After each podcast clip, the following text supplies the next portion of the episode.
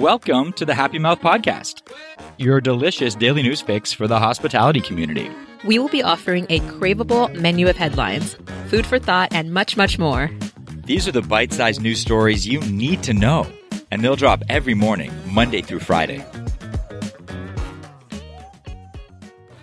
Hello, world, and welcome back to the Happy Mouth Podcast. It is Wednesday, June 23rd, and it's your delicious daily news fix for the hospitality community. It's Philip Camino and Chef Nyesha Arrington, Executive Chef Nyesha Arrington. I'll beat it. How are you? I'm so wonderful. I'm it's wonderful Wednesday. Wacky Wednesday. it's been like crazy energy uh, the last few weeks. A lot of stuff happening. I think the world kind of transitioning out of COVID times, and everyone's like, the world's got to start now. You know, it just feels a little bit frantic and wacky, but also wonderful, like you said. Interesting. Wonderful, wacky Wednesday. You and I have been talking about this, but I think you and I are going to start doing more like restaurant review type stuff, like just going and checking things out, not being too critical, but just going and seeing what's out Enjoying. there. Yeah, just Totally. enjoying food and talking about food more. Totally. Being out and about in Yeah. big city. LA has a lot to offer. Sure does. Sure does. Um, we're talking about LA offers this too, and I think it's one of the things that uh, gets. I mean, it's a cornerstone of every good American diet: coffee and protein. Hmm. I read that once somewhere. if you don't have those two things, you cannot live. Apparently, yes, yes. but there are uh, there's a, a thing happening on TikTok right now, and people are people are kind of going viral with talking about coffee and protein and putting those two things together, and they've even named it. Um, and tell me what your thoughts are on this. You've you've you've reviewed this and you've seen it online. What do you think? Uh yeah, so we're talking about Proffee. Proffee. Proffee, bro. and uh if you didn't put two and two together, literally and or figuratively, it's protein plus coffee. Mm. Really inventive name there. You could even go. It's the combination of coffee and protein in the same vessel, if you will, mixed together. And so we basically all need protein to fuel our bodies, right? We all know this. And it is estimated that most Americans are already consuming double. This is what they say that Americans are already consuming double the recommended amount of protein every day. PC and I are going to talk about whether it's safe and healthy. Well, we know the benefits of protein. I mean, most people know that it's one of the building blocks of muscle. Uh, you need it for cellular regeneration. You need it essentially as one of the building blocks of life. Um, amino acids and Totally. BCAAs are, you know, some of the most important things that you can put in your body. Take BCAA every day. Yeah. Do you uh, do you do that with glutamine? Is it like a mixture or is it a separate? I do BCAA with my HydroTab when I want to hydrate before my workout. Yes. So that is not delicious at all, but I know what it does for my body because it's a it's a pure BCAA form for my amino acid building, and then I do glutamine um, shot. Yeah, glutamine's one of the things in the last uh, six to 12 months that I've started to double down on because it's Yeah. really, really good for gut health and then ingestion and absorption of whatever supplementation you're taking. Hundred percent, and it's one of the most common things that humans are deficient in. Yes, I know. It's a building block. It's an amino acid that is essential and you have to get it in, and most people don't get enough of it. So I've even moved away from the caps into like the powdered form and in putting it into smoothies. I even mix it into my coffee uh, when I do uh, proffees Nice. or coffees, Nice. whatever, we're, whatever we're calling these. Um, some people are even adding things like flavor syrup, sweeteners, creamers, or using like flavored protein uh, mix. Sure, you can do whatever you want. I think the more traditional methodology of this is sort of take your favorite coffee, whether it's a cold brew or whether it's a hot Americano, Mhm. and you mix in some protein powder and then you blend it. You got to get a good blend in there, Have to. but it can be enjoyable, especially if you're using like a the one that I do once in a while, not too often because it's got a little bit of a higher sugar content, but I put like a French vanilla Yum. yeah, it is nice. You you put that in, and and we're kind of the the protein with the flavoring kind of replaces anything else that you would put in there. You don't need to put like cream or oat milk or any kind of sweetener in there. So it's nice. Interesting. The two beneficial components of Proffee are the antioxidants and the proteins, energy boosts, and muscle repair properties. There's a lot of uh, research out there. There's a dietitian named uh, Amanda Frankeny, and she says to look for a short and pronounceable ingredients uh, list Makes when sense. shopping for ideal protein shakes. So anything that, as a general rule, if you can't pronounce an ingredient, it might not be something that you want to put into your protein, your coffee, or really your diet at all. Totally. Um, she also says to watch out for added sugars. And I, I kind of mentioned this before. You know, I once in a while I'll throw in the the French vanilla, but you know there's a little bit more sugar in there. So you got to be a little careful in using that every day. I tend to go with like 95% of the time I'll use uh I'll use an unsweetened kind of flavorless protein powder. They're good. Nice. Yes.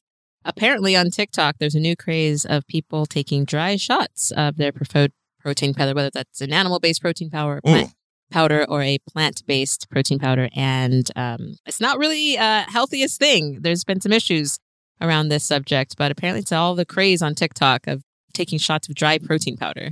Yeah, there's a, I mean the research if you really dig into the research, it's it's not so much and I know the research says that Americans get more than what they generally need from a Mhm. protein intake perspective, whether that's from meats, vegetables, whether, you know, anything that you're ingesting over the course of the day, protein powders, whatever that happens to be. You generally don't absorb all of and I think that's the big thing here that we need to think about. If you don't have like the precursor to it all is your microbiome, right? Sure. And your gut health. Sure. And if you don't have a healthy gut, you're not going to absorb all of the protein that you're ingesting. So whether you're taking it as a shot, dumping it in your coffee, doing a shake, you still have to have your gut in a good place and you still have to have the optimal uptake for absorption.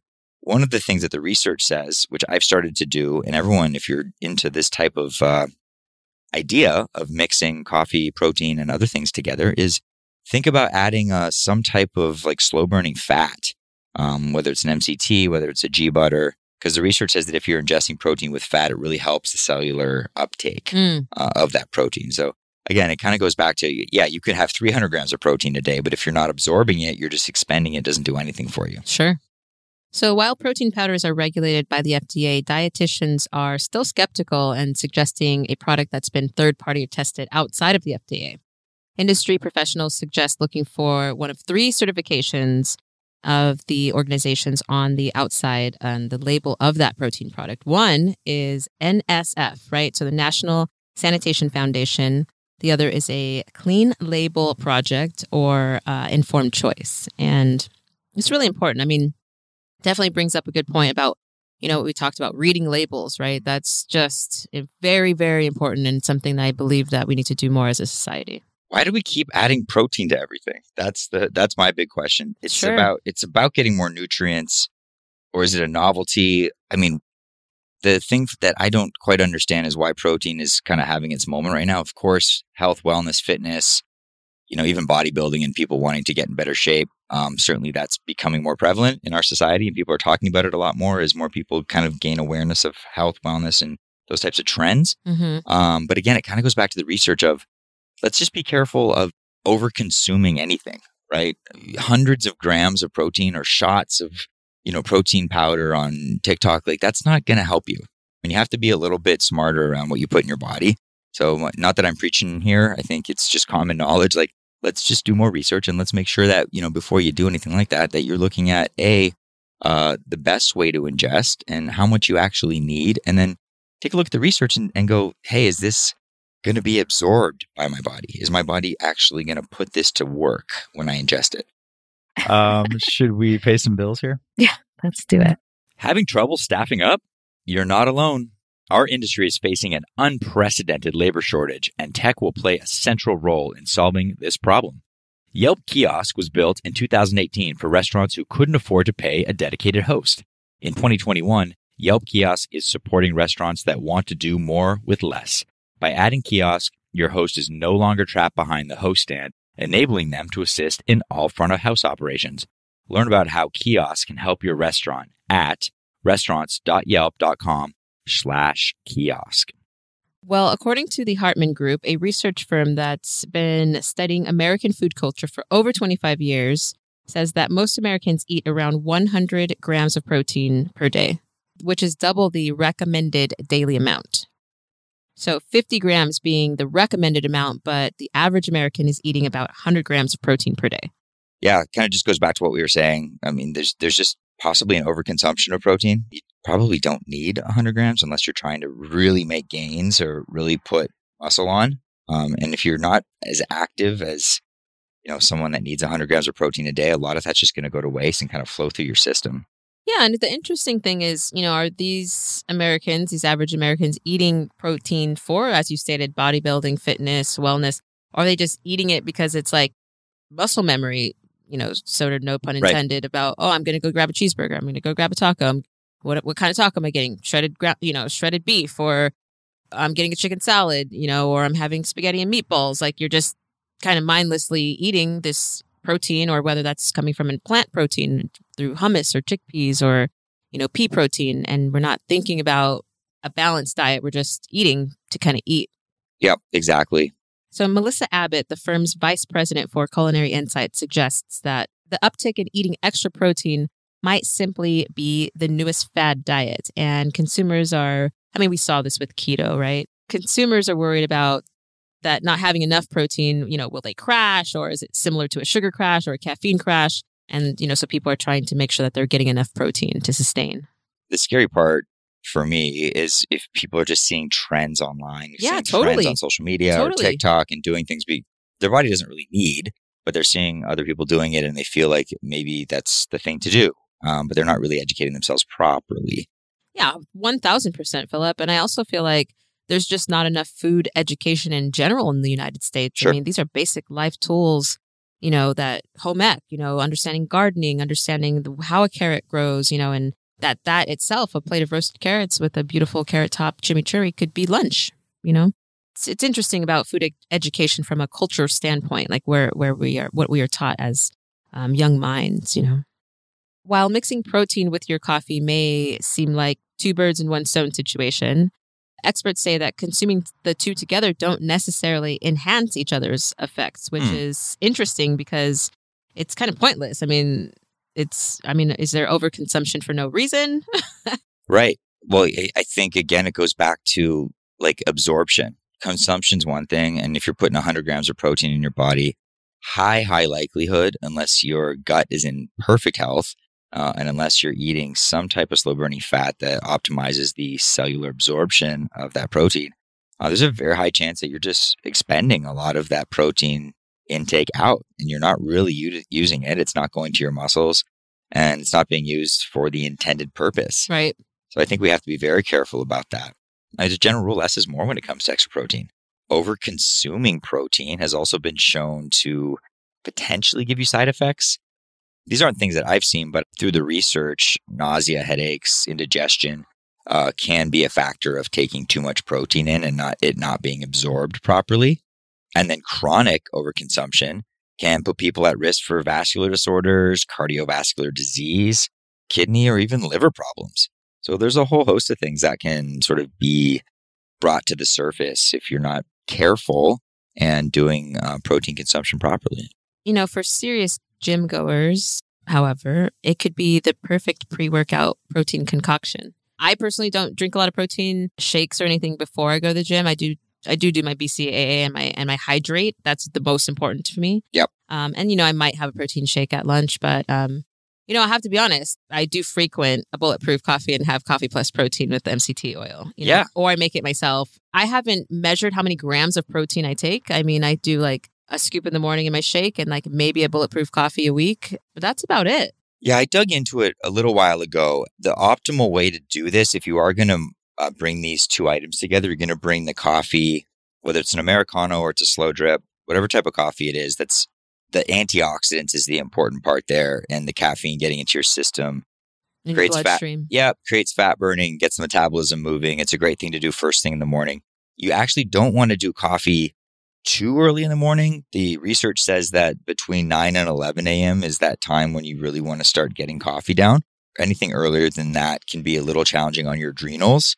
They actually say 9:30 is like the right time to drink coffee, which is Based on the circadian rhythm of when you went to sleep, I imagine. Yeah. Exactly. And something a little uh, more lightly caffeinated, like a green tea, um, is what I start with earlier. So if I'm like, you know, done a workout and it's 7 a.m. and I'm going to do some things before I really get into the day, I'll usually just do a green tea hmm and I'll hold off on the coffee till about 9:30. But what I do there is like the research says that you want to ingest protein powders with some type of slow burning fat.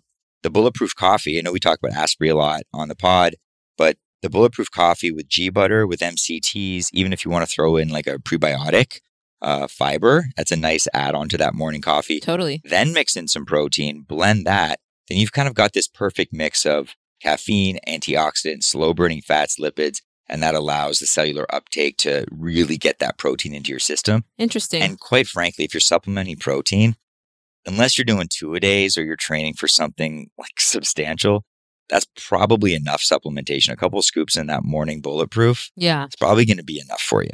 I know I have to get my protein up because they when I did my like body scan, they said my protein was low and it's like I mean I probably have one or two coffees a week. I'm not a big coffee person. I have like natural energy generally. But I do do like a, a pea protein in my in my shakes after workout. Every day?